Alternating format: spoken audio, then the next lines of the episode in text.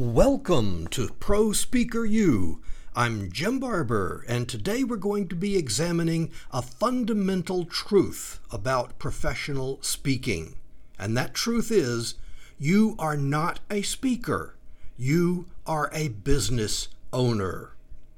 Over the years, I've told many aspiring and beginning speakers that same fundamental truth. You are not speakers, you are business owners. Now, depending on your background, that statement may strike you as ridiculous, or it may seem obvious.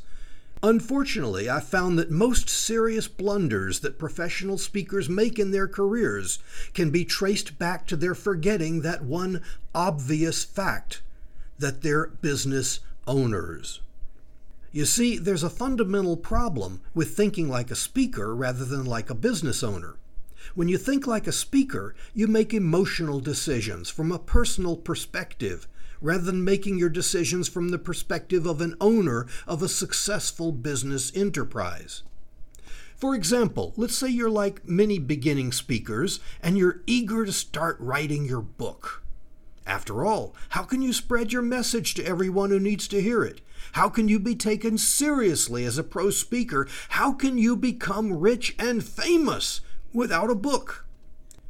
Your enthusiasm and passion are wonderful, but not if they blind you to some important questions. Who's going to want to read your book? And if you answer everybody, I'm sorry, but you're wrong. Who's going to buy your book? What will they pay? Are you going to have your book published or will you publish it yourself? If you're going to have your book published by a publishing house, how are you going to find an agent? How long will it be from the time that you sign your contract until your book is actually printed? You'll be shocked at how long that takes. If you're going to self publish, what will it cost you to publish your book? What will it cost you to market your book? How are you going to market your book? What are your sales projections? How many copies do you expect to sell? And when do you expect to make a profit? How long will it take you to write your book? What activities will you not be doing while you're writing your book? Can you afford to neglect those other areas of your career while you're writing? Unless you can answer these and other questions, you run the real risk of your first major failure in your career. And that leads us to the most important question of all if you fail at your book project, will that cripple your speaking career? Can you survive that failure? Now, I'm not trying to discourage you. I'm not telling you not to write your book. I am telling you to run the numbers and develop logical, unemotional answers to the types of questions that I just now mentioned. If you do that, you're thinking like a business owner, and your chances of success are much better. But if you don't do that, you're thinking like a passionate, emotional speaker, and the odds are that you will fail. Now, don't get me wrong, your enthusiasm and passion are important, but use them on stage when you're in front of your audience. That's when you want to think and act like a speaker.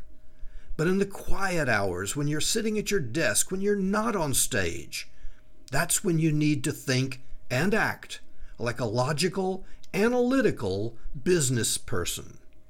Now, to qualify what I originally said, yes, sometimes you are a speaker, sometimes. When you're on the platform, when you're addressing an audience, then you're a speaker, and you should use all the passion and enthusiasm that you can find. But when you're planning what direction to move in, what activities to perform, how you're going to spend your time, and how you're going to spend your money, then you're a business owner and you need to make logical, unemotional decisions about your future and your career. I try not to speak in absolutes, but I'm confident that I can safely say that all successful professional speakers spend a vast majority of their time in business owner mode rather than speaker mode. If you're going to succeed, you need to do the same thing. A popular phrase is there are no guarantees. They're wrong.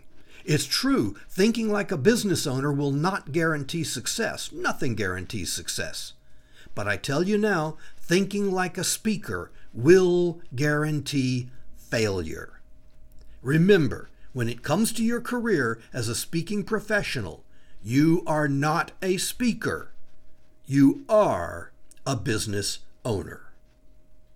That's it for today. I'm Jim Barber, and I look forward to meeting you again here at Pro Speaker U.